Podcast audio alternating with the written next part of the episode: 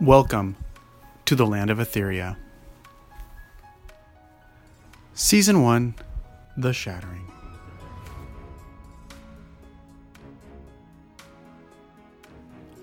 Episode 12 Princess Ellery and the Botanist. Once upon a time, in the land of Etheria, there was a Princess Nea and a Princess Lulu, and they went on the most amazing adventures.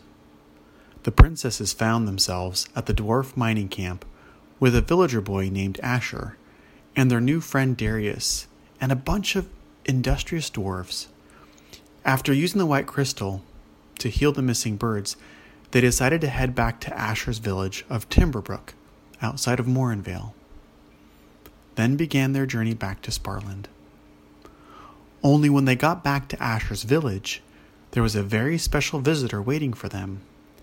In fact, it was an old friend of Lulu's, Princess Ellery of Morinvale.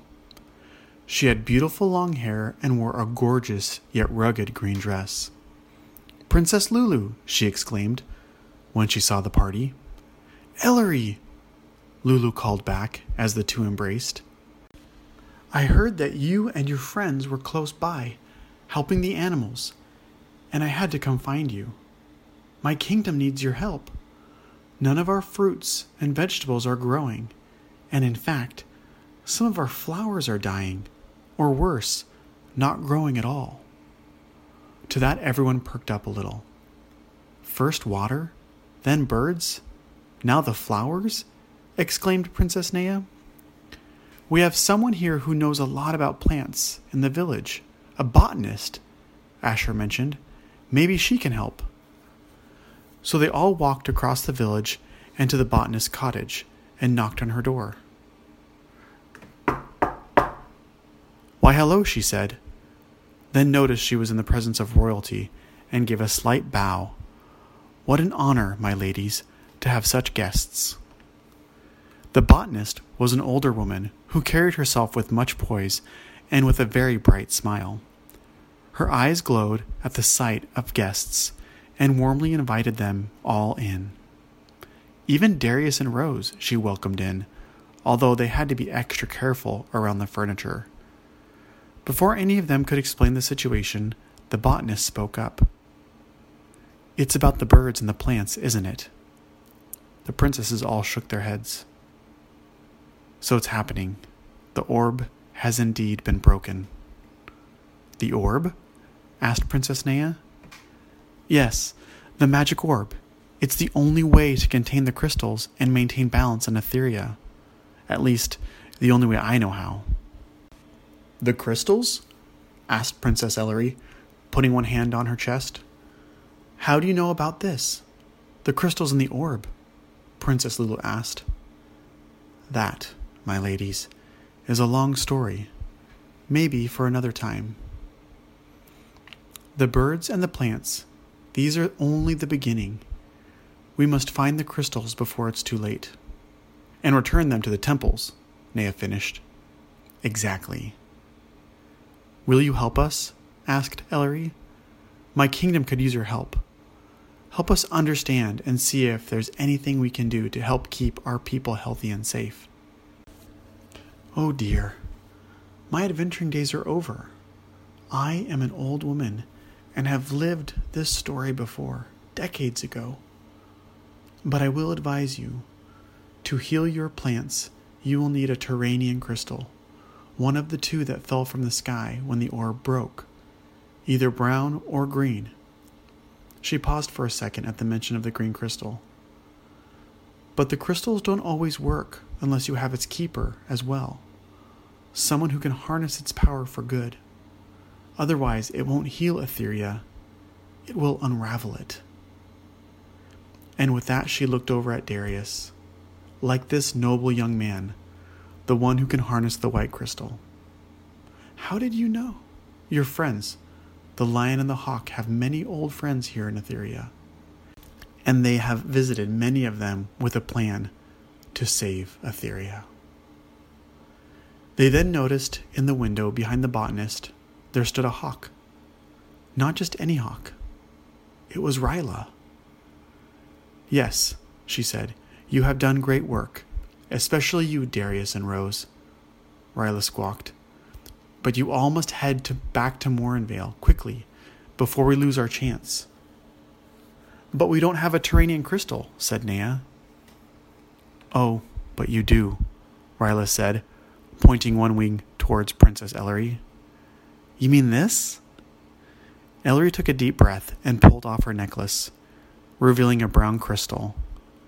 This is one of the crystals? One of my farmers noticed the shattering and found it in his field. Yes, yes, squawked Ryla. It is. Now you must go. Hurry. But I can't make this one glow, said Darius, holding the crystal. Be patient, young ones. Head back to the dwarf mining camp and find the triplets. They will help you find the keeper. Now you must hurry before the wall is finished. And with that, Ryla disappeared back out the window. Asher and the botanist were kind enough to give them some food for their trip, and then they saw them off. As they traveled, the princesses in the carriage and Darius with Rose, Nea and Lulu filled Ellery in on their adventures with the crystals. As they did, Ellery had lots of questions. When they got back to the mining camp, things were not going well at all. Ruby, the dwarf chief, came out and greeted them, but this time a bit more hastily. I didn't expect to see you all back so soon, and with a new adventurer. She bowed before Princess Ellery, recognizing that she was royalty. Forgive our haste, but we're looking for triplets. Are there any dwarfs here who are triplets? Ellery asked. Ruby let out a big, hearty laugh, one that only a dwarf could make. So you're looking for them, are you? Those three goofballs again? Yes. We have a set of triplets here. They seem to find themselves in the middle of everything. But you don't find them here. Ever since the lookout tower broke, they've been trying to fix it. It's because of that angry ogre. Ola? Lulu thought. Follow this path behind the mining camp to the lookout tower. You'll find your triplets and probably a whole lot more. Try not to be too surprised when you meet them. She then laughed again and waved the adventurers off. They followed the path over to the lookout tower, and there was a great stir among all the dwarfs and a single ogre in the middle. Dwarfs were arguing with dwarfs, and some dwarfs with the ogre, and the ogre with everyone. But as the carriage pulled up, everyone stopped arguing to look at the visitors.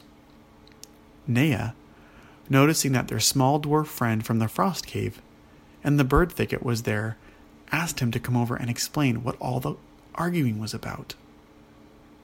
Well, my lady, this ogre right here knocked down our lookout tower, he said, while his two brothers stood behind him with their arms crossed. Hearing this, the ogre pushed himself forward and yelled, It was an accident! and these grumpy dwarves won't leave me alone so I can fix it. What help can you do? said the dwarves. You're too big and too clumsy. You'll just knock everything down again. And with that, the ogre screamed and started marching towards the three dwarfs, pushing down other dwarves as he went. Halt! Everyone! Called Nea.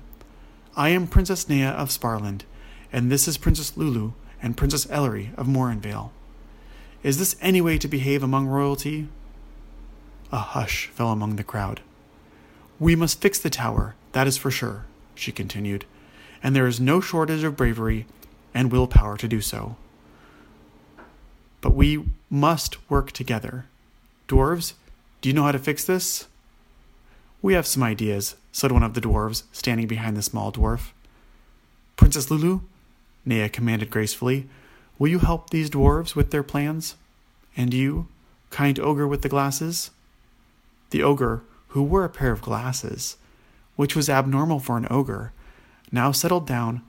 He stepped forward to the princesses and bowed. Please, call me Wall.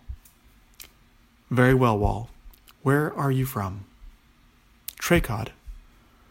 Well, Wall of Tracod, we will need supplies. Might you, with the help of Darius, bring us the supplies these dwarfs will need to repair the tower? Yes, my lady. And with that, the dwarves worked on a way to fix the tower with Princess Lulu, while Wall, with Darius and Rose, went back to the mining camp to get the supplies. While everyone was working, Nea and Ellery asked the small dwarf if he knew any dwarfs who were triplets. Why, in fact, I do, he said with a huge grin, and as he said it, something interesting started to happen. The brown crystal around Ellery's neck started to glow. But not as bright as Paul's or Darius's, only just a little. Princess Nea and Princess Ellery meet Elefania and Potiphania, my twin brothers. The small dwarf pointed to the two dwarfs that were a ways away. Elefania! Potiphania! Over here! he yelled. You're triplets? exclaimed Princess Nea. And what's your name? Galifania? The small dwarf scowled. No, Jacob. The princesses looked at each other and laughed, but only for a minute. The other two dwarfs walked over, and when they did, the brown crystal grew even brighter until it was as bright as the other crystals had been. It was so bright that they all had to cover their eyes. Well, dwarves, we're going to need your help. Are you ready to go on an adventure? I think we found our next keeper, said Lulu. Or keepers, said Darius. Three? Is that normal? asked Ellery. I don't know. Maybe it's because this one is cracked, Nea said, pointing out that the crystal was actually cracked in two places, yet still held together. Odd, replied Lulu. Since it was late, and there was no chance they would make it back to Morinvale before dark, Ruby invited them and Wall to stay the night in the dwarf mining camp and to celebrate the fixed lookout tower. For they had all done a great job working together and fixing the very important tower that the dwarves used around the dwarf mining camp. The end.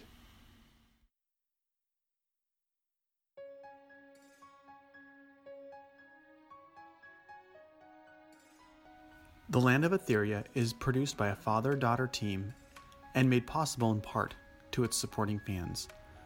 It's contributions from fans like you that keep the adventure going. If you enjoy The Land of Etheria and would like to see more episodes, please visit us at www.thelandofetheria.com and consider supporting the podcast. Thank you and have a great night.